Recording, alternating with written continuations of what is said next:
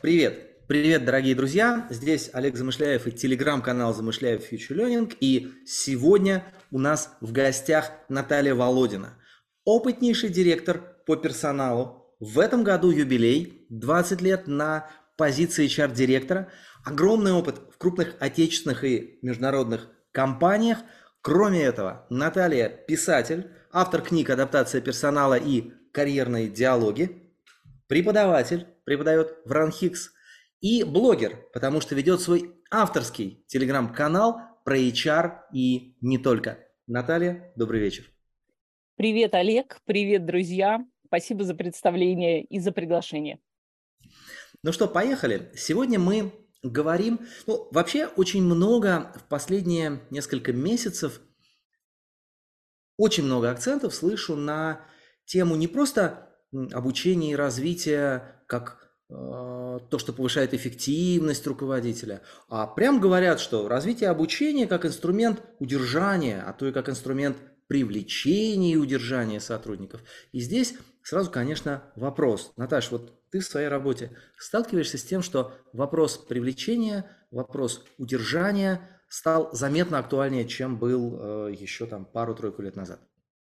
Да, Олег, э, да, конечно. И э, вообще вопрос э, привлечения, вопрос удержания, да, и справедливости ради добавлю э, еще вопрос э, формирования корпоративной культуры. Вот эти три ключевых вопроса, они на повестке по результатам международных исследований, о чем говорят эйч ар-руководители, о чем говорят первые лица компании, да, то есть топ-три вопроса. И а, если говорить про удержание, то а, ключевыми факторами также можно выделить три. А, это зарплата, да, а, и что интересно, в зависимости от рынков, да, я имею в виду страны, зарплата может быть как на первом месте, может быть на втором, может быть на третьем. Да, сразу предвосхищу и скажу, что а, в России это одно из первых мест. А, также это гибкий график, и что очень важно, это вопрос культуры. Да, и говоря про культуру, сегодня мы еще не раз скажем, да, я не раз, не раз буду говорить о культуре управления в компании. И то, какова эта культура, да, в том числе зависит от того, как мы учим, кого мы учим и чему мы учим. Если сразу попытаться приземлить вот эту вот идею и перейти к конкретике, ну, классическая такая расхожая фраза «приходит в компанию, а уходит от руководителя». Вот если говорить об обучении и развитии руководителей, можно ли их так обучить, чтобы сотрудники от них, чтобы они действовали так, чтобы сотрудники от них меньше уходили, были бы более вовлечены, ощущали бы корпоративную культуру? Или это не очень хорошо работает? А, ну, наверное, сначала ответу, отвечу кратко, да, и скажу, что да, можно, да. И если размышлять о том, да, от кого уходят, да, что если приходят в компанию от руководителя ли, в целом, в большинстве случаев я тоже соглашусь с этим утверждением, да, и по своему опыту, и по опыту своих коллег. Здесь важно понимать следующее, что, конечно, что не все причины увольнений, да, и уходов, добровольных уходов сотрудников из компании связаны именно с этим фактором. А потому что, знаете, как я а, а, периодически, да, встречаюсь с сотрудниками а, и задавая вопрос, те, кто принял решение уволиться, да, я всегда спрашиваю, вы уходите от или уходите к? Да, потому что если человек уходит к, да, к тем а, определенным карьерным возможностям, которые он не может получить а, в рамках компании, да, возможно, он меняет индустрию и так далее, и так далее, да, то это совершенно другая, да, и, а, и очень позитивная история. Если же а, человек, да, скажем так, ну где-то, ну не могу сказать, либо отвечает прямо, да, где-то, либо а, а, находит какие-то другие варианты ответа, то да, конечно, такой, а, такой нюанс может быть. И а, здесь вопрос, наверное, не каких-то скиллов и навыков, да, умений и знаний, которые руководитель или применяет, или не применяет. Здесь вопрос а, в целом, как, да, какова культура работы с людьми, да, а, что является теми практиками, теми принципами, да, то, как у нас принято работать с людьми. У нас принято давать обратную связь. Да, да, кто-то скажет, большинство скажет, да, мы даем. А как часто мы даем? Мы даем ее на постоянной основе, да, либо же мы даем раз в год при подведении итогов. да, и так далее, и так далее. То есть тот набор а, поведенческих индикаторов, да, которые характеризуют а, тех лидеров, да, которые управляют вовлеченными командами, это то, что, о чем можно знать, это то, чему можно научиться исследовать. Да? Вопрос, следуем мы внутри организации или нет. И если ставим вопрос, следуем или не следуем, верно ли, что скорее следование руководителями нормам корпоративной культуры, принципам, использование ими эффективных практик работает а, как один из ключевых инструментов, который определяет восприятие сотрудникам, а насколько ему сейчас хорошо. Или же нужно, чтобы это делали не только руководители, а абсолютно все. Вот каковы механизмы влияния корпоративной культуры? Угу. А руководитель – это тот человек, да, с кем а, сотрудник контактирует чаще всего. Поэтому, а, безусловно, да, фактор руководителя, он крайне важен. Иногда многие коллеги а, согласятся, бывает так, и многие коллеги с этим согласятся, что а, в подразделениях большой крупной организации, да, бывают разные а, субкультуры, да, бывают те руководители, к которым хотели бы перейти, да, и не всегда характеристика, что там легче работать, да, но а, а, чаще всего а, работать может быть понятнее, да, решения они отчасти справедливее, да, по оценке сотрудников и так далее.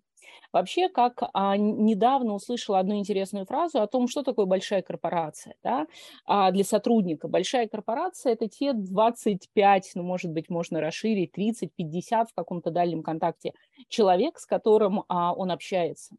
И по большому счету, да, у каждого, так, у каждого сотрудника большой компании восприятие компании будет разное, может быть разное. Да? И а, те принципы, когда мы говорим о культуре, да, а, это как раз и определяет, да, вот эту вот а, идентичность, идентичность организации. Это крайне важно. Да, и у многих организаций, когда мы даже говорим, а, упоминаем их, да, или, соответственно, думаем о них, мы понимаем, да, та, какая корпоративная культура, она может нам отзываться, она может нам не отзываться, да, это уже следующая история, да, но, тем не менее, это тоже как некая визитная карточка, когда, а, привлекая людей в организацию, а, компании и люди, будущие сотрудники, определяют, да, на уровне там свой, чужой, и отчасти это может предопределить а будущий успех сотрудников компании. Очень интересной показалась идея про то, что фактически в таком осязаемом контакте любой сотрудник будет находиться с довольно-таки ограниченным количеством людей, ну, наверное, там вот много с руководителем, потом есть какое-то ядро, не знаю, человек там десять-двенадцать, и такой средний круг, вот эти вот двадцать пять-пятьдесят человек, которые вы называли, они действительно влияют, будут влиять сильнее всего на его восприятие. И вы упомянули термин субкультура, ну, ты, ну, я, я. Угу. Автоматически соскакиваю. Да, ты определила, назвала термин субкультура. А вообще, если смотреть на динамику развития вот этих субкультур. Я помню, лет десять назад был подход, что корпоративная культура должна быть монолитна. Поэтому единые ценности, единые поведенческие индикаторы, будь ты в отделе доставки, будь ты водителем грузовика, будь ты бухгалтером, будь ты кем-то еще. Некоторые компании, особенно территориально распределенные, особенно многопрофильные бизнесы, они, конечно, пытались отходить от этого, создавая свою официальную субкультуру. Но наверху главный эйч ар-директор говорил: ну, ха, как это может быть у нас чуть-чуть другие ценности или другие трактовки? Нет, все должно быть монолитно. При этом естество вот этих вот относительно небольших групп субкультур, субплемен, как их называет из «Лидеры племя», автор, сейчас я вспомню обязательно его имя, в общем, автор книжки «Лидер, «Лидеры племя» говорит о том, что это естественно иметь вот эту вот самую свою субкультуру. Скорее вопрос в том, готовы ли компании ее легитимизировать. Вот что я вижу в прошлом году. Например, ай ти-подразделения очень часто получают некую автономию, возможности легитимизировать свою субкультуру, сформулировать свои принципы и так далее. А где вы видите разумный подход в этом балансе между искомым и желанным, по крайней мере раньше, абсолютно монолитной культурой, даже в крупной компании, и наличием легитимизированных, таких официальных как бы субкультур, равных крупным подразделениям, или не крупным даже? Угу. А, я, наверное, здесь вернусь или начну с того, с того, наверное, опыта и моего, да, как эйч ар-директора, и вообще отчасти характеристики рынка, да, то есть особенности, когда это происходило, это несколько лет назад, когда многие компании, уже порядка, наверное, пяти-семи лет назад, да, кто-то скажет больше, кто-то чуть меньше, ну вот исходя из моего, наверное, такого профессионального опыта, когда речь шла о цифровой трансформации. Да, и когда а, в цифру начали выходить большинство компаний, и а, те компании, да, которые были, а, что называется, а, digitally born, да, а, они встретились на рынке с компаниями, теми компаниями, которые существовали уже годы, десятилетия, да, и которые, ну, по большому счету, стояли перед задачей трансформации. Да, либо меняйся, да, соответственно, либо, либо умри. И а, вот этот вот вопрос, потому что мы поняли, да, как, ну, мы как бизнес, наверное, да, что а, будущее в цифре, и по большому счету а, а, в этом и, и была ключевая история, как ты должен поменяться, как меняются твои люди. Да, и а, какое другое поведение требуется на всех уровнях, что с культурой, да, если мы понимаем некую, допустим, условно, там, структуру, да, или ключевые элементы, которые должны, а, которые должны присутствовать, когда ты говоришь о цифровой трансформации, да, вопрос, что с культурой, а что с теми людьми, которые были эффективны, а, работали достаточно давно, да, были успешны, но, тем не менее, ты понимаешь, что их вот это digital agility, да, то есть способность, скажем так, ну, принять новое, наверное, да, вот эта вот гибкость, да, она не позволяет остаться с компанией на следующие, там, условно, десять, двадцать, двадцать пять лет.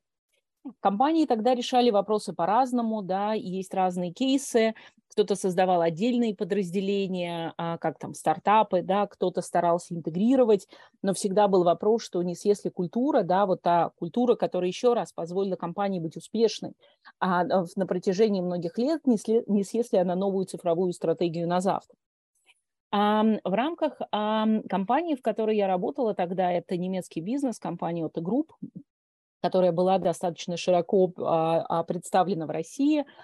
А вот, а, имея там примерно там, где-то в районе пятнадцатого года оборот порядка пятисот миллионов евро, да, чтобы если вот так вот как бы понять немножко, да, так прощупать, а, то а, мы изначально определили для себя, что у нас есть части бизнеса, которые относятся к кэш-кау, да, то есть те, которые мы понимаем, что через десять лет их не будет. И на примере Otto Group, например, это бизнес, который занимался производством каталогов и продажи, неправильно говорю, продажи по каталогам, да, и мы сейчас вспомним продажи по каталогам, это ж сколько лет назад было, да вот на самом деле не, не, не так уж слишком много, да, и задача заключалась в том, что необходимо было развивать новые форматы.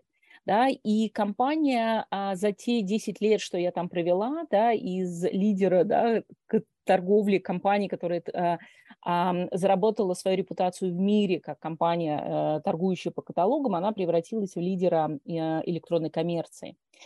Что мы делали? Да? Мы, понимая о том, что есть и бизнес-юниты, да, те стартапы, которые были а, созданы под решение, под вызовы рынка, которые есть, а, наделяли, да, по большому счету, это была позиция первого лица, позиция генерального директора, да, той определенной, может быть, чуть свободой от тех корпоративных правил, которые были. Нельзя сказать, что культуры как-то совершенно разнились, да, потому что вот этот вот каркас культуры в целом, да, он держит, а он и не может не держать, потому что а, иначе команда не была бы сформирована, да, иначе бы не пригласили лидера, да, этого, а, этого стартапа, да, этой бизнес-единицы, потому что это, опять-таки, да, важно, важно, чтобы были ощущения, понимание, да, и подходы к ведению бизнеса едины. Да, но, тем не менее, как мы иногда наблюдали со стороны, мы даже когда определяли бизнес-партнеров, мы понимали, кто для какого бизнеса лучше подойдет, да, кто где-то отчасти более строже, да, кто поможет где-то нарушить, нарушить правила и регламенты, и постоянно мы, соответственно, ну, уже как эйч ар-организация, да, то есть как эйч ар-команда старались этому соответствовать. Поэтому такой путь а, пр- прошли многие компании, да, и вот это вот, как мы любим, да, в... во многих вопросах, да, вопрос персонализации, да, вопрос вот уже нашего как бы польз... опыта пользователя, то то же самое и работая с сотрудником, мы уже за последнее время научились, да, как эйч ар-специалисты, таргетировать те услуги, продукты, да, внутренние, которые есть. Мы думаем о, об опыте сотрудников, мы думаем про employee experience, и здесь ты уже не можешь быть, вот, ну, скажем так, максимально, максимально гибким, да, не давая вот эту вот отчасти свободу на места менеджерам, которым ты доверяешь. Очень-очень-очень интересно. В процессе этого, этой истории прозвучало, этого кейса, прозвучала очень интересная фраза, что «но каркас-то культуры ее держит». Давай попробуем порассуждать, из чего состоит каркас. Вот в твоем представлении какие основные опоры поддерживают существующую культуру? А, но а, прежде всего... Да, если, ну, говорить очень просто, то это ответы на вопросы, что такое хорошо, да, и что такое плохо. С одной стороны. С другой стороны, мы понимаем, что культура меняется за стратегиями, да, что если меняется стратегия, и мы понимаем, да, что для, для ее достижения, да, необходимо перегруппироваться, соответственно, там, поменять образ жизни, условно, если такую метафору приводить, да, то, соответственно, и меняется то, да, как, как мы проживаем. Поэтому есть какие-то вещи, они, скажем так, ну вот если говорить на уровне, да, ценностей, когда мы говорим про то, что там клиент прежде всего, да, Классическая, классическая история, мы говорим это про клиентов, если у нас, следуем ли мы ли этому принципу внутри, когда мы говорим, что сотрудник – это наш клиент, да, а подразделение зарабатывающее является клиентами для подразделений вспомогателей. Да, если мы говорим о том, что мы открыты инновациям, насколько действительно мы открыты, да, то есть какой у нас процент, да, каких-то опытных таких решений, которые мы внедряем, да, как мы это поощряем.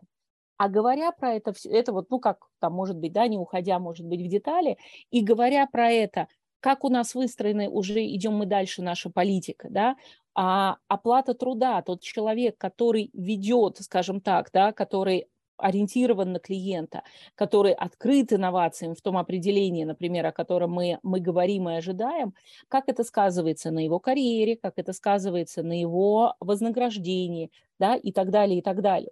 То есть насколько все это сбалансировано внутри, да, и а, насколько, ну, наверное, увязано, да, переплетено, взаимосвязано.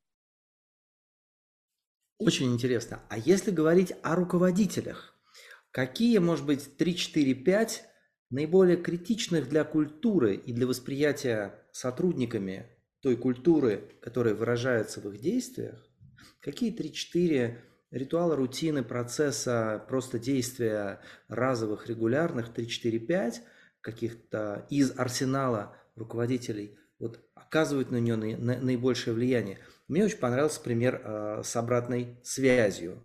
А... Что еще? Угу. Наверное, отвечу, как я поняла вопрос, потому что, возможно, я его поняла по-своему. Да? Например, один из элементов, да, который может быть, если уйдут в сторону, то ты меня, пожалуйста, возвращай, да, то это вопрос, как мы относимся к ошибкам, например. Да. Ошибка для нас – это проблема, да, и будет, будет ряд организаций, которые скажут, да, да, для нас это проблема, и... это влияет, или да, завершу мысль, да, и приведу пример, а, или же, соответственно, это как источник, да, и возможность для развития, мы ошиблись, мы научились новому, да, мы приобрели знания и опыт, и мы, соответственно, открыто, открыто смотрим, открыто смотрим будущее.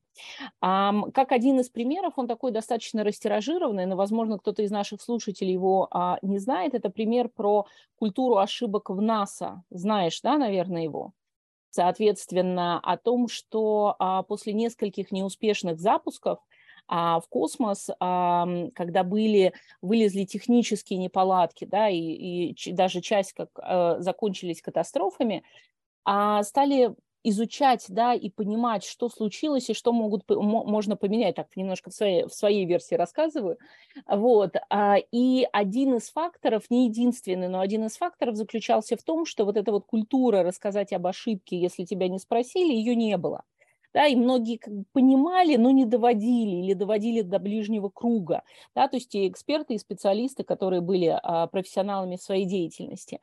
И вот это отсутствие культуры, вот как спикап, да, как мы бы сказали, вот, а, культуры обсуждения, да, культуры а, диалога без погон и так далее, он, соответственно, как бы вот препятствовал, да, можно сказать, а, а, тем, а, тем результатам, которые были.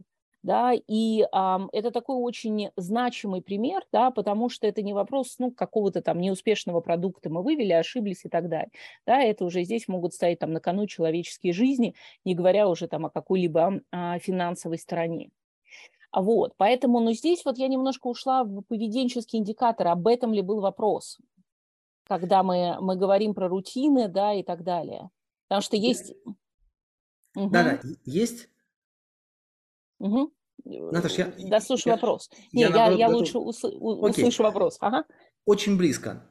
Я угу. имел в виду, вот на примере, есть руководитель или группа руководителей.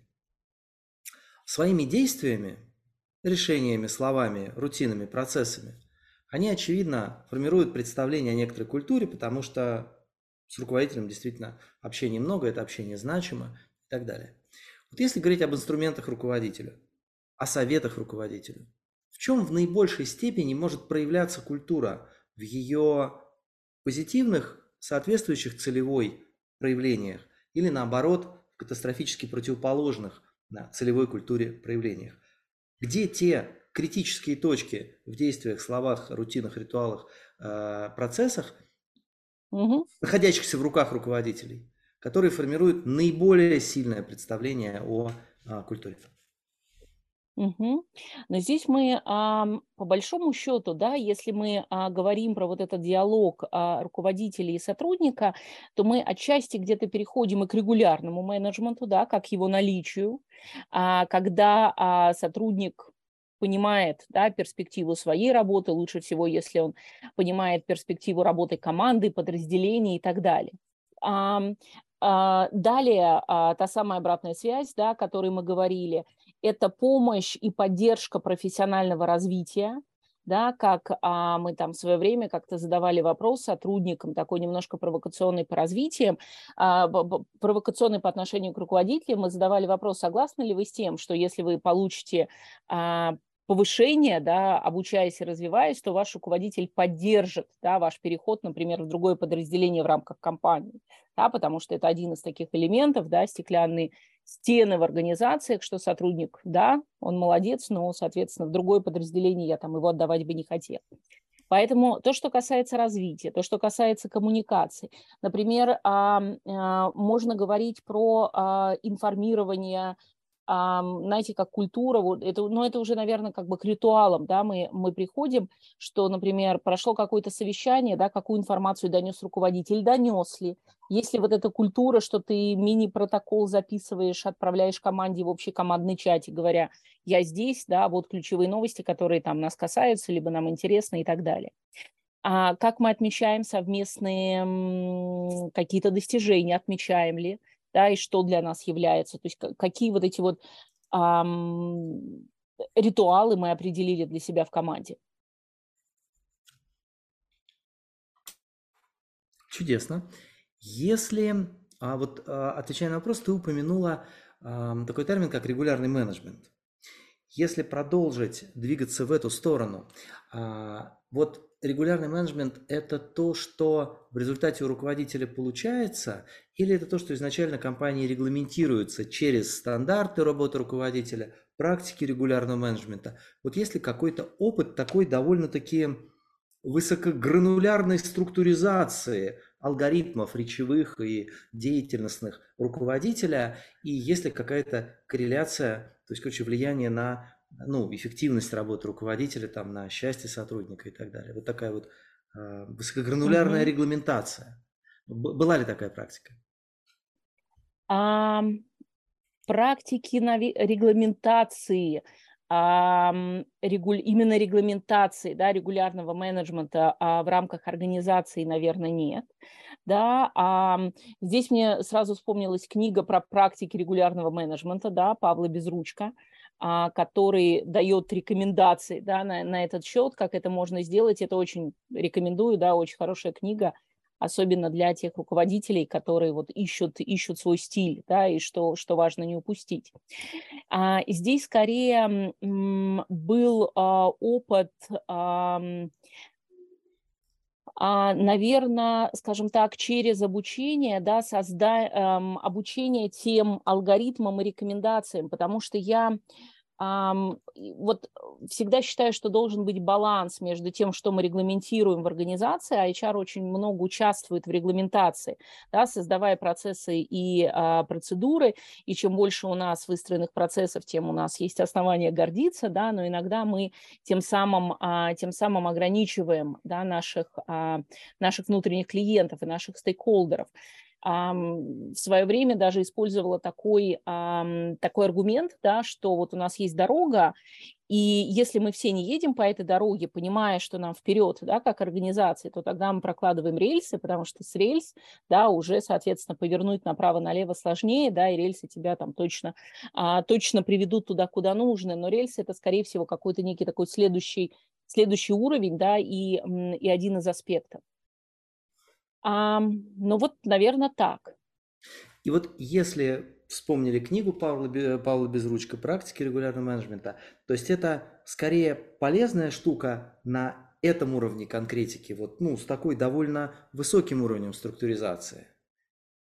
Это полезно для а, руководителей, а, скажем так, команд, да, для тимлидов, для тех, кто встает на этот путь, для тех, кто управляет еще не, скажем так, не, пускай бизнес-юнитами, да, а управляет командами, то есть это либо, да, руководитель первого уровня тимлид, либо это как менеджер менеджеров, да, то есть когда в подчинении есть, есть тимлиды.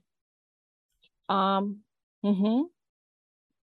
На, далее, наверное, можно говорить о том, что каждый руководитель вырабатывает, да, тот формат работы, адаптирует его, меняет его, получая обратную связь.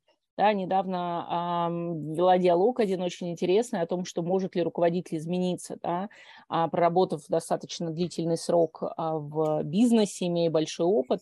Да, и я считаю, что да, да, может, потому что, слыша обратную связь, да, это очень большой, э, большой источник для развития. Да, потому что что такое обратная связь? Как иногда говорят и задают вопрос, чему учить руководителей? Да, вот, или там, чему сейчас учат, иногда задают, да, вот вы чему учите. По большому счету, а, это, это не, ну, скажем так, ответить на этот вопрос, да, с целью, опять-таки, изменения поведения. Можно следующим образом, да, любая оценка, пускай это а, обратная связь от руководителя, от сотрудников, пускай триста шестьдесят, но это та история, которая дает возможность на себя посмотреть. Да, я помню, когда очень давным-давно в одной из своих первых компаний, где я работала, мы работали с консультантом, он был шведом, и мы вырабатывали стратегию. Да, это такой вот консультант классический, вот как можно себе такой представить, да, такой с седой бородой, да, и со многими компаниями за спиной. И периодически его команда давала какие-то опросники, мы что-то заполняли, сдавали, что-то, что-то все время были заняты. И а, периодически он давал результаты, да, и предлагал, распространял эти результаты. И в какой-то момент он говорит, я вот здесь вот было время, я отправил опросники вашим командам, и вот они оценили, вот вы себя оценили, они вас оценили. Да. И я помню тогда а, руководители, да, взяли вот эти вот опросные листы, и вот так вот, грубо говоря, там еле подглядывая туда, а, стали смотреть свои результаты. На что он сказал, что ключевое, на что смотрите, да, не на то, что вы, например, говорите, я вот плохо планирую, да, а сотрудник говорит, да нет, все нормально у тебя с планированием, нам все как бы понятно, структурировано. А смотрите на обратную историю, да, там, где вы считаете, что вы даете обратную связь, а сотрудники говорят, нет, вообще не нам, да, потому что именно это вот та самая слепая зона, да, которая позволит тебе сделать очень... скажем так, быстрый, да, шаг вперед в плане изменений. Почему? Да потому что никаких навыков для этого, новых и знаний получать не нужно. Скорее всего, ты не знал о том, что ты этого не делаешь. Да? Как если а, севший рядом а, друг в машине скажет о том, что «что ты так резко перестраиваешься?», а ты скажешь: «А что, я резко перестраиваюсь? Я не задумывался об этом». И для того, чтобы перестать резко перестраиваться, не нужно будет получать каких-то дополнительных знаний. Надо просто мягче перестраиваться. Да? И поэтому вот эта, вот, скажем так, возможность а, для изменения, да, она, ну, по большому счету, уже у нас есть, есть все знания, навыки, умения, вопрос только: делай или, наоборот, прекрати делать, да, если ты, соответственно, делаешь что-то, о чем тебе сигнализирует команда о том, что вот, ну, лучше бы меньше этого чего-то. Супер. И поскольку так или иначе развитие руководителей – это одна из наших ключевых тем, и мы много раз ее уже касались, хочу сказать, спросить даже, наверное, ну, рассказать небольшой пример и спросить. Вот говорят, что, например, практики регулярного менеджмента или другие такие понятные алгоритмы, их даже не надо как-то серьезно изучать, их достаточно просто ввести, проинструктировать. Эти не слишком сложные инструменты, ну, в использовании, их, скорее всего, люди и так будут применять, если это в достаточной степени контролировать, поддерживать со стороны высших руководителей, создать для этого условия. Или прям надо всерьез учить. Вообще, надо ли менеджеров всерьез учить, или им достаточно говорить, что и как надо делать? Можешь порассуждать на эту тему? Угу. А... Насчет, насчет учить и говорить. Наверное, я начну с примера. Да, это один из таких моих интересных опытов, да, и, а, о котором хочу, о котором, а, хочу поделиться, да, и периодически даже вот, ну, там, в рамках определенных а, диалогов, дискуссий при, привожу его в пример. Это события имели место быть, ну, это где-то год две тысячи шестнадцатый примерно, пятнадцатый шестнадцатый. Я работаю в компании, и мы проводим исследование вовлеченности. Одно из, оно очередное. И а, в тот момент как-то у нас выстреливает одно из региональных подразделений, выстреливает а, со знаком такой антивыстрел, да, то есть уровень вовлеченности достаточно невысокий. Следующий шаг а, в рамках проекта, когда команда консультантов, которые нам проводят, они выезжают в регион и встречаются с людьми, говорят, уже проводя фокус-группы, задавая вопросы. И вот а, в какой-то вечер я сижу и читаю отчет той фокус-группы а, о том, как, как оно, да, как сотрудникам, а, соответственно, с нами, и что их отличает а, от сотрудников других подразделений, да, у которых показатель вовлеченности выше. Я читаю о том, что... И там вопрос такой примерно о том, что, а, ну, что вас не устраивает, что не так там, в, компа- в компании, в команде и так далее. И сотрудники отвечают о том, что вот есть вопросы к кросс-культурному взаимодействию, есть вопросы там, к доступу к информации, к наличию, то, что информации достаточности и так далее. То есть перечисляя понятные мне а, те, ну, скажем так, боли, которые у них есть. Следующая страница. На следующей странице говорят: а что бы вы хотели получить? И дальше, обладая в целом такой, ну, скажем так, следуя логике мышления, да, если, например, приводя метафору, я расскажу о том, что, что, допустим, ты спросишь, что сейчас не так, я скажу: мне жмут ботинки, да, а что бы ты хотел? Ну, что бы я хотела? Ну, либо снять ботинки, либо другие ботинки, да, либо чтобы они не жали, но что-то как-то я бы хотела решить эту проблему, если я считаю это проблемой. Так вот, тот ответ, который, бы там, который был там, он, ну, наверное, сродни ответу, сродни ответу, как я бы сказала: а я хочу вот пряник. Почему пряник? Ботинки же жмут. Ответы там были в области, чего бы вы хотели, да, что бы вы ожидали, они лежали в области а, каких-то бенефитов, льгот и так далее, но они не лежали в области решения той проблемы, о которой на предыдущей странице, по сути, предыдущим вопросом в рамках дискуссии говорили, говорили команда и сотрудники.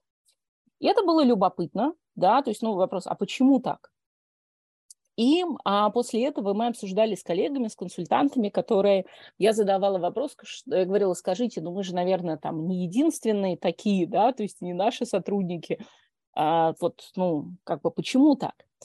И а, та гипотеза, да, которой, которой делили, поделились коллеги, она была очень, очень, ну, вот, удивительно даже отчасти, она заключалась в том, что, а возможно, коллеги, они, ну, они, у них не было никогда ботинок, которые не жали.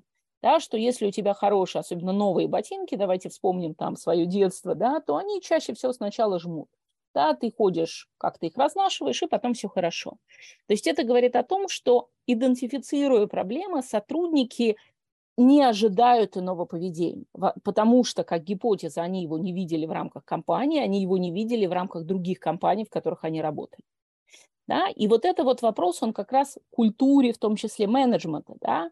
И если ты говоришь, подождите, но я сейчас научу руководителей, всему они будут знать. И вот здесь вот ключевой момент, да, и ключевая дилемма корпоративного обучения. А кто сказал, что ты раньше не учил? Да? Или что люди у тебя, что называется, не обученные, не читающие книги?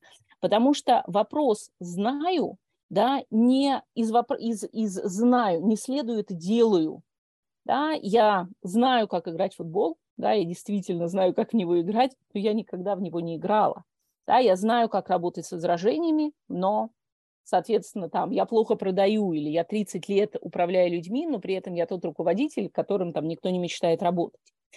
И а, поэтому вот этот фактор, да, а, мы поняли для себя, что если мы начнем или продолжим, не начнем, а продолжим учить и говорить, вот, вот, давайте вот так, доводите одно, доводите другое до сотрудников и так далее, давайте вот а, стимулировать, поощрять а, а, кроссфункциональное взаимодействие и так далее.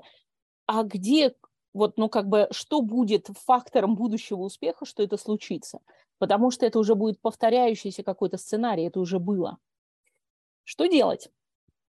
Мы а, лом, ну, ломали головы, и из одной из решений, к которому мы пришли, мы сказали, хорошо, если э, от новых ботинок, да, сотрудники не ждут, или я не жду, кто-то не ждет в нашем примере, что они не будут жать, так, может быть, просто рассказывать о том, что есть ботинки, которые не жмут. Да? То есть, по сути, доводить вот информацию об условно правильном для организации, давайте так, не в целом, прям правильном для организации поведении. То если кто-то ходит, вот входит, да, и не снимает обувь, то мы будем говорить, а у нас снимают. Потому что снять обувь или не снять, это может быть часть, да, как бы даже культуры в разных странах, да, где входят и не снимают, мы знаем и так далее. Но тем не менее, это опять-таки, это не про навыки, это просто про поведение, да, что если мы делаем по-другому, значит, соответственно, ты, работая в организации, начнешь делать по-другому. Как наша, одна из наших, скажем так, гипотез, да, которая была. Что мы сделали? Тогда а, начинался семнадцатый год, и, одно, один, и расскажу об одном из инструментов, потому что было несколько-несколько мер, да, были а, и а, там роли руководителей а, си и о и си левел, да, команды там тоже сыграли свою роль, потому что это как бы там была важная история. Расскажу про один вот из таких очень практичных инструментов. А, Наступал две тысячи семнадцатый год, и а, мы подготовили, сделали настольный календарь, который потом он был не, про, ну, не только календарем, но как, бы, как постеры собрали в календарь, давайте скажем так. А, когда а, каждый месяц а, мы м, описывали, по большому счету, одну из а, характеристик, да, вовлеченного, а, вот, вовлеченного, модели вовлеченного лидерства. Да? То есть, например, пускай это будет, что там, я... А, там, мой руководитель, да, там, мы празднуем победы в нашей команде, например, то, что вот какая-то, или признание, что говорит спасибо, да, и я знаю, когда я сделал хорошо, да, когда не очень и так далее. И дальше, а, но формулировка была нацелена не на руководителя о том, что делай так, а формулировка была нацелена на сотрудников и звучала следующим образом, да, вот именно шла от первого лица, что мой руководитель делает это, мы в команде делаем это. Да, я, а, и тоже формулировка, да, приводила уже оттуда, что мой руководитель поддерживает мое развитие, зная, да, что я как бы могу получить повышение и уйти в другое подразделение и так далее. И все вот эти вот формулировки, они кончались фразой «а твой». Да? То есть вот это вот, а, скажем так, вот, ну, некое такое вот проецирование, да, может быть, немножко такая провокационная история была.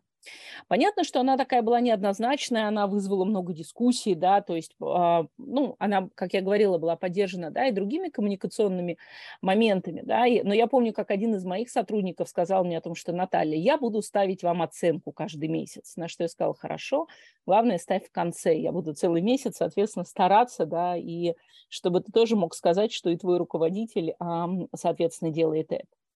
Поэтому, возвращаясь, возвращаясь к вопросу о том, что учим или, или не учим и так далее, конечно, учим, да, конечно, где-то подсказываем, помогаем, где-то работаем с возражениями, с установками, где-то даем инструментарий, да, где-то привлекаем отчасти, да, и работаем вместе с теми руководителями там, первого уровня, второго, да, в зависимости от, которые могут являться ролевыми моделями, да, в том числе в рамках организации и, по сути, да, вот, ну, там, отчасти делай как он. Поэтому ответ на вот тот первый вопрос, да, делаем это. Потому что именно так, да, знание, знание преобразуется а, сначала в навык, да, потом в компетенцию, когда мы, ну, не просто повторяем, потому что такое практики развивающего менеджмента, да, это, ну, в помощь определенный алгоритм действий, да, который тебя приведет к ожидаемому результату, да, и, ну, без какого-то понимания, для чего ты это делаешь, да, и без того, что ты видишь результат и желаешь этот результат, ну, как бы вряд ли что-то получится. А какие еще, вот если говорить про способы развития руководителей, чтобы они вели себя ближе к целевой модели, ближе к целевому способу? Потому что, ну, ходят такие расхожие мнения о том, что руководители сейчас хотят учиться гораздо меньше, чем хотели пять или десять лет, особенно назад. Я уж не говорю про пятнадцать, тогда они очень хотели учиться, я сам это замечаю. Вот какие сейчас способы, подходы к развитию руководителей ты видишь эффективными, ты видишь, что они работают? Угу. А, насчет того, что а, больше хотят или меньше, да, это же тоже такая очень а, условная, наверное, измерение. Здесь вопрос о том, что мы меряем. Мы меряем аудиторное обучение, да, мы меряем, там, я не знаю, онлайн обучение, потому что информации появилась, ну, не появилась, информация становится, да, там, все больше и больше увеличивается с геометрической а, прогрессии, и даже говоря про, там, социальное, да, обучение, которое является также одним из трендов, когда я читаю а, твой канал, кто-то читает мой канал, да, это тоже как один из инструментов обучения. Но когда мы делаем это, а, скролля, да, соответственно, экран телефона, переключаясь между каналами, мы не говорим себе о том, что вот, то, вот только что я там пятнадцать минут поучился, да, посмотрел, что, что там интересного за последний там день-два а, в тех каналах, которые мне любопытны. Поэтому а, здесь а, важно... Соответственно, первое, да, чтобы всегда была цель. Да, цель связана с осознанностью, когда мы понимаем, да, и руководитель понимает эту необходимость, вот, а, о том, что а, обучение необходимо для того, чтобы поддерживать текущий уровень, необходимо для того, чтобы сделать следующий карьерный шаг, например, да, когда мы понимаем, какие навыки необходимы на следующем уровне. Да, это как бы прежде всего про цель, про ту самую осознанность. Дальше уверена, что ну, большинство компаний, да, предлагают совершенно различные инструментарии. Вопрос, насколько они часто комфортны, да, для руководителя, потому что я слышала о том, что вот как бы про, про тезис, да, который ты сказал, что руководители как бы отказываются от программ в рамках корпораций, говоря о том, что вот, ну, как бы снижая этот процент, но при этом они а, восполняют его за счет других, более, скажем так, персонализированных и удобных решений, в том числе технологически, да, потому что не... Те решения, которые могут быть в больших, не в больших, просто как бы в компаниях, да, в том числе и технологически, могут быть не всегда удобными, требовать какого-то времени, да, и не иметь возможности учиться, вот, ну, по большому счету, когда это как, как часть жизни.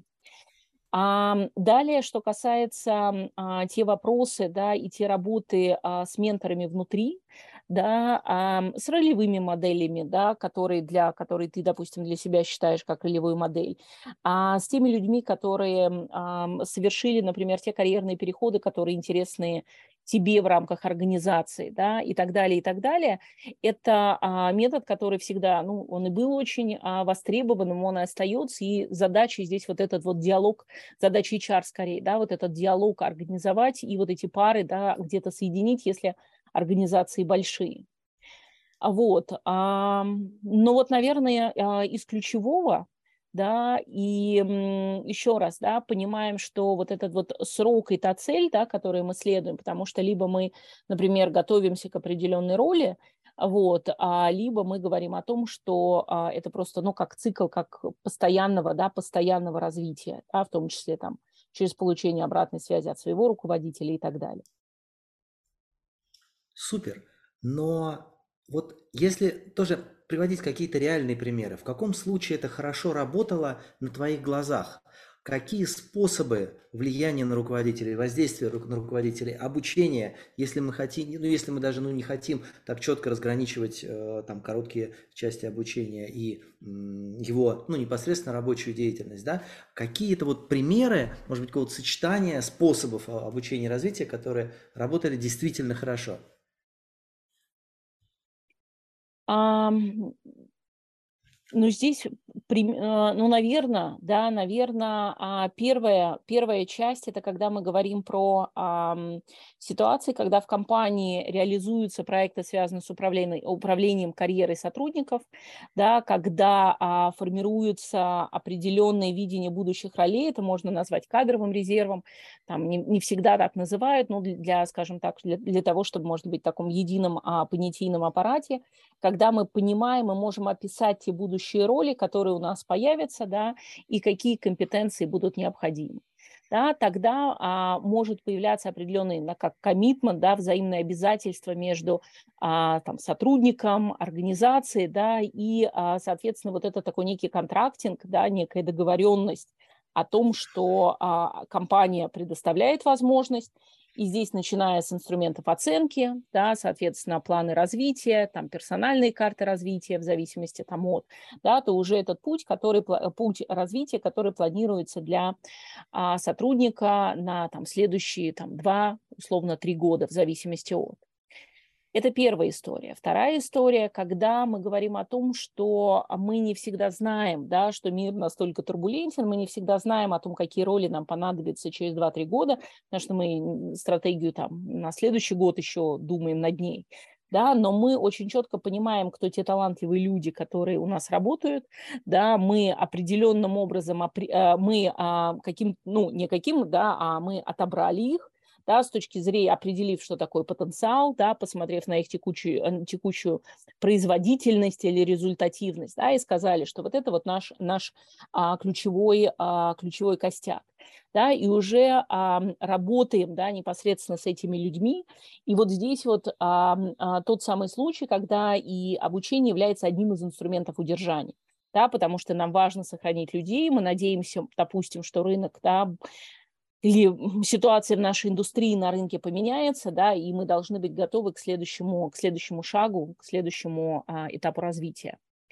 Поэтому а, в данном случае это, опять-таки, программы, которые могут быть а, выстроены как под человека, также могут быть как а, в плане командного обучения, когда, для, а, когда команду мы, соответственно, обучаем а, тем, ну, как бы, ключевым, ключевым компетенциям, которые нужны. Допустим, как мы работаем удаленно с удаленными сотрудниками, да, как мы эм, эм, выстраиваем в командах э, ту культуру, которая поддерживает, да, особенно в ситуации, там, когда большинство сотрудников и выгорают, да, и увольняются и так далее, и так далее.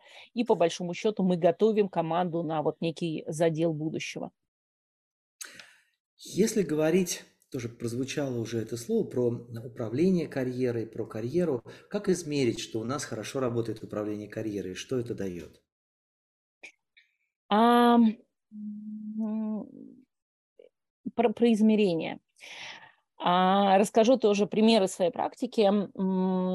Когда, проведя одно из да, исследований вовлеченности, как а, ты, ты, ты видишь и слышишь, это такой один из инструментов, ну, как, который был, был, был всегда полезен для меня лично, да, и мы обратили внимание уже команды, опять-таки, работая, что а, у нас драйвер карьера, да, он снизился там по отношению к предыдущему периоду и так далее, да, то есть он, соответственно, был ниже. И мы удивились, да, мы посмотрели на это и сказали, а мы-то думали, что это не так, что с карьерой все в порядке, мы же делаем очень много всего, у нас есть и школы руководителей, да, и а, программы по развитию таланта внутренние и так далее, и так далее, а сотрудники говорят, не, да, и не, соответственно, не соглашаются с высказыванием о том, что там, я, я могу, понимаю, как сделать карьеру в компании, да, или как, как-то вот он так звучал.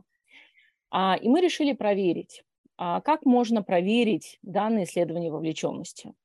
Но по большому счету посмотреть на метрики, которые есть, да, потому что, ну а как ты проверишь? Ты максимум, что видишь, это значение по подразделению. Но а, есть э, такая метрика, как promotion rate, да, или индекс повышения, наверное, да, если вот так вот говорить, который э, измеряет, да, количество повышений к общему количеству сотрудников. И мы в тот момент взяли бенчмарку рыночную и посмотрели, да, рассчитали себя по целевым категориям, выбрали консервативный подход, то есть какие-то такие, знаете, как э, ситуации, когда сотрудников в действительности не повышали, а переименовали его должность, да, как есть такой э, термин, как псевдокарьера, да, то есть когда э, ты уже долгое время, например, специалист, и вот потом ты становишься главным специалистом, но в целом суть твоей работы, она не меняется. Да, то есть вроде ты и вырос, вот, но по большому счету, скорее всего, ты делаешь то же самое. Да? Это вот один, один из терминов таких, который а, в целом он не должен звучать обидно, да, но, потому что это очень часто то, на что компании идут, да, не имея возможности вот, обеспечить вот этот постоянный шаг вверх, да, с точки зрения увеличения зон ответственности, да, и так далее. Мы посмотрели, и мы консервативно, да, то есть мы убрали такие случаи, и посмотрев на бенчмарку, мы увидели, что в целом наши данные, они сопоставимы с результатами исследований того года. Это значит, что мы повышаем не меньше, а где-то даже в каком-то из регионов больше, чем аналогичные нам, то есть компании на рынке, да, соответственно, мы сравнивали себя тоже с западными компаниями. И дальше возник интересный вопрос, да, то есть мы говорим, мы видим, да, ориентируясь на бенчмарку о том, что мы повышаем, у нас нет какой-то там, я не знаю, ситуации, когда мы остановили, допустим, рост и берем людей, ну вот, назначение, и берем людей только с рынка. Но люди при этом говорят, нет, как бы мало, да, скажем так. Это, это тоже любопытно, да, потому что как вот а, в комнате, если я скажу, что мне сейчас холодно, да, на градуснике будет, допустим, плюс двадцать пять, но мне холодно, да, кто правдив? И градусник правдив, и мне холодно, да. Поэтому, а, получив эти данные, мы, ну, по сути, снова стали, мы с моей командой, да, с бизнес-партнерами, с а, ребятами, которые отвечали за эти проекты, стали говорить с командами, с сотрудниками, да, и стали говорить, хорошо, а что же есть, да, что такое карьера, если вот ее нету, если это не про повышение и так далее.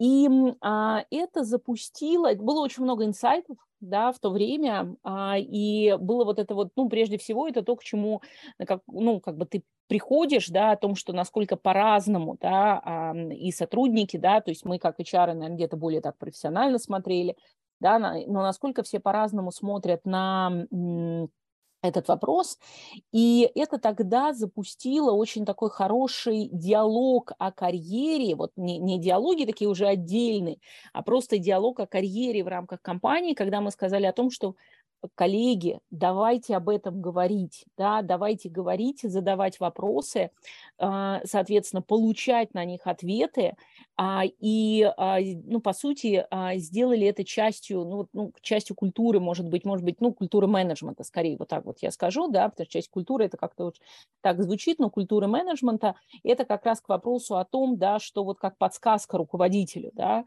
соответственно, что делать, как спросить. И это та история, когда мы обучали людей, причем мы обучали обе стороны, да, а с нами работали отличные, отличные консультанты, отличные специалисты, потому что кого нужно обучить и подготовить к этому диалогу? Во-первых, руководителя, да, потому что руководитель может сказать, ну, а что я ему пообещаю, что я ему могу дать? Вы мне что, дадите там новую вакансию, ставку и так далее? Да, либо, а почему я должен ему помогать? Да, соответственно, мне никто не помогал, да, вот почему я должен развивать и так далее.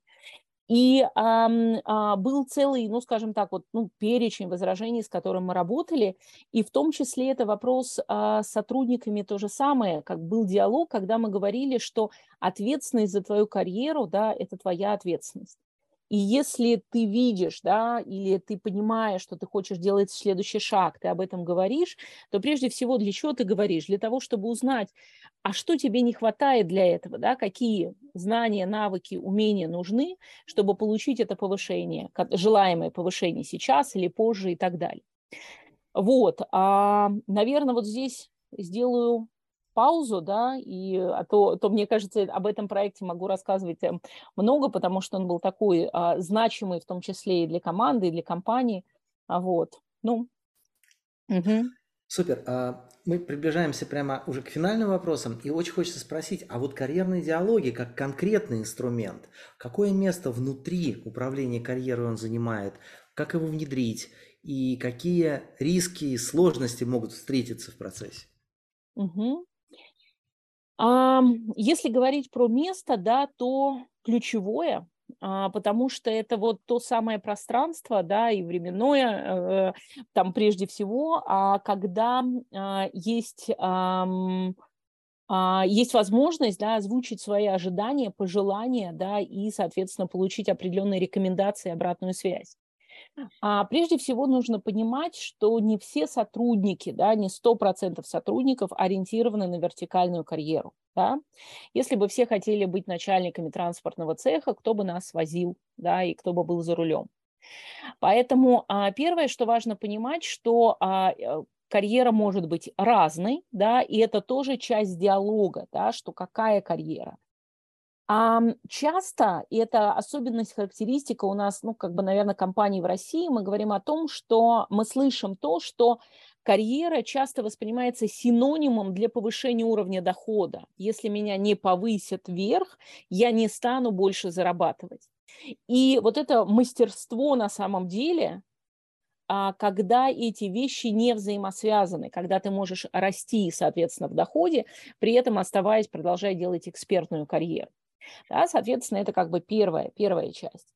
Угу. А следующая часть, а, о чем уже сказала, да, подготовка обеих сторон, да, в том числе это, ну, какие-то разъяснительные истории, это могут быть тренинги, это могут быть какая-то коммуникационная кампания, да, которая, а, которая как, запущена. Я помню, когда мы говорили о том, что у нас тогда в компании проходила промежуточная оценка, настало время для middle year review.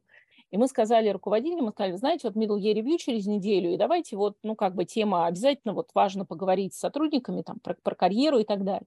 И я помню, как один из руководителей говорит, он говорит, ну вот вы выбрали же время, да, это же самое горячее время у нас, давайте через вот полгода, когда будем год закрывать, тогда и поговорим. Да, мы сказали, нет-нет, да, сказали мы, что мы начинаем буквально коммуникацию, да, и коммуникация шла на сотрудников, что если, да, там он в такой шуточной форме в виде комиксов, что если ты хочешь про карьеру, да, поговорить, то, соответственно, поговори со своим руководителем, задай ему вопрос.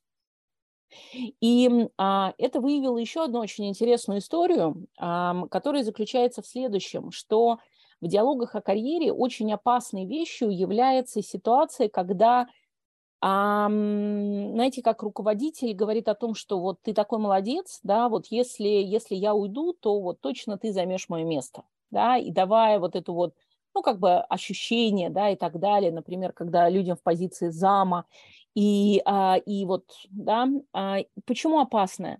Потому что, когда ты уйдешь, если это речь идет о твоим подчиненным, да, то не ты будешь принимать решение о том, кто займет твое место. Ты можешь принимать это решение в рамках команд, да, и для того, чтобы, как один из элементов, чтобы обойти, да, вот эти вот риски, мы сделали следующее, мы собрали информацию по компании, по командам, кто является вот теми, теми а, руководителями, которые, ну или давайте так, бэкапами, да, как замещающими сотрудниками, которых руководитель говорит, что вот он готов к назначению. А, и после этого... попросили, вот эти, а это же лучше, это же, ну, как бы, это звездочки, да, это самые, по сути, талантливые, результативные люди, которых руководители, вот, ну, по сути, искренне номинируют. И после этого мы попросили руководителя, руководителя, да, как эн плюс один верхнего звена встретиться, да, и поговорить об этом, да, что если бы было, то было бы это назначение. Я помню, как а, мой руководитель, генеральный директор, встречался а, с а, девушкой, вот, которая, ну, вот, всегда была моим замом, да, и если меня спросили, конечно, если я, там, меня не будет в компании, то это точно она. и сказал ей о том, что ты знаешь, вот у меня есть вот такие вопросы, да, и если завтра не будет Натальи, то там не могу тебе, да, сказать, что там, там, что ты получишь это назначение. И вот в этом и есть сама суть, вот это очень важный элемент развития, да, потому что вопрос, а что для этого нужно? И если ты узнаешь заранее, да, пока вот у тебя есть возможность полгода, год, никто, самое главное в этот момент, да, из компании там не уходит. Но если такая а, возможность есть, то это, это классный шанс пройти этот путь, да, именно заранее, а не в тот момент, когда ты ожидаешь назначения, тебя не назначают, и ты думаешь, а кто бы мне когда сказал, что вот этого, например, мне не хватает, да, и так далее. Поэтому, резюмируя, обе стороны, да, важно, чтобы были готовы, по крайней мере, с правильным вот таким вот майндсетом, да, с правильными ожиданиями друг от друга, да, а это то, что мы, ну, как мы, как организуем этот процесс, да, в данном случае под мы имею в виду, да, коммуницируем, да, как бы рассказываем, показываем. Далее, это помощь руководителям в проведении, с чего начать, да, какие вопросы задать, а как а, провести оценку, да, как ответить, как ответить, соответственно, на вопрос, что вы мне можете предложить и так далее, да, то есть это те, ну, я не знаю, пятнадцать-двадцать вопросов, да, которые а, а, они есть, и вот как раз в брошюру «Карьерные диалоги» мы их собрали, а, которые можно, да, по, там, вот, пос, посмотреть, ту, которую я в конце прошлого года написала, она доступна для скачивания. Вот, и, соответственно, следующий очень важный момент – это регулярность, да, то есть вот какой-то, какая-то периодичность, да, которую, а, которую, ну, опять-таки, да, рекомендуем задать, будь это там раз в месяц, будь это раз в два месяца, в зависимости от, раз в квартал и так далее. Соответственно, тогда это сделает, сделает картинку, ну, скажем так, достаточно, достаточно понятной. И это предотвратит а, возможные уходы, да, непонимание, да, в тех ситуациях, которые там меня не назначили, да, потому что кто из руководителей не слышал, а вот меня даже не предложили мне, да, вот говорит сотрудник, да, или говорит коллегам, а коллеги рассказывают, а ты как руководитель думаешь, ну как, ну, ну это же ты же не готов, ты же не сможешь, да, и так далее. Но думает, да, где вопрос диалога, да, и вопрос того, что есть ли у тебя ожидания, смотри, да, вот мое решение было таким, потому что, потому что. И часто этот, этот сотрудник будет впоследствии благодарен. Супер, очень здорово, что мы сейчас вернулись к тому же самому, с чего начали, о возможности влияния на желание остаться, на сохранение.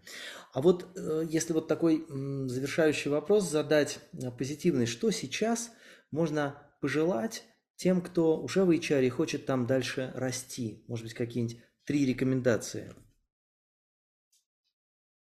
А, прежде всего, определить цель. Да, потому что в эйч ар можно находиться на разных позициях, да, куда мы растем. А, это первое, да, потому что вопрос карьеры, да, карьеры эйч ар-директора – это такая тоже очень интересная тема, да, потому что для там эйч ар-директоров, да, там мой, наверное, ответ он будет о том, что подумать о тех портфельных, да, или как это, этот термин здесь, здесь кивни, да, и подскажи, как портфельная стратегия карьеры, да, как я не так давно а, прочитала, да, когда ты, ну, по сути, где-то диверсифицируешь, найм, какие-то проекты и так далее. А следующая история, она обязательно заключается в том, что очень важно а, приобретать те а, профессиональные, да, знания, которые, а, которые есть, и развивать свои, соответственно, софты. Да? И а, третье – это, безусловно, внимание ключевое, как бы last but not least, да, тем стейкхолдерам, с которыми мы работаем. Да, той топ-команде, членом которой мы являемся, если мы говорим про, а, про а, первое лицо в эйч ар, да, а, тем внутренним клиентам, да, ну и, конечно, соответственно, там, выстраивание отношений с а, первым лицом в организации. Потому что а, часто... успех эйч ар, он зависит в том числе, в том числе от того, какой контакт, да, есть, каково понимание, есть ли доверие с первым лицом, да, и поэтому вот это тоже одна, один из ключевых фокусов, которые есть. Супер. Наталья, огромнейшее вам спасибо. Я желаю вам продуктивной, тебе, тебе продуктивной работы, удовольствия от работы и как можно больше хорошего и как можно меньше плохого. Спасибо огромное. Спасибо. Спасибо, Олег.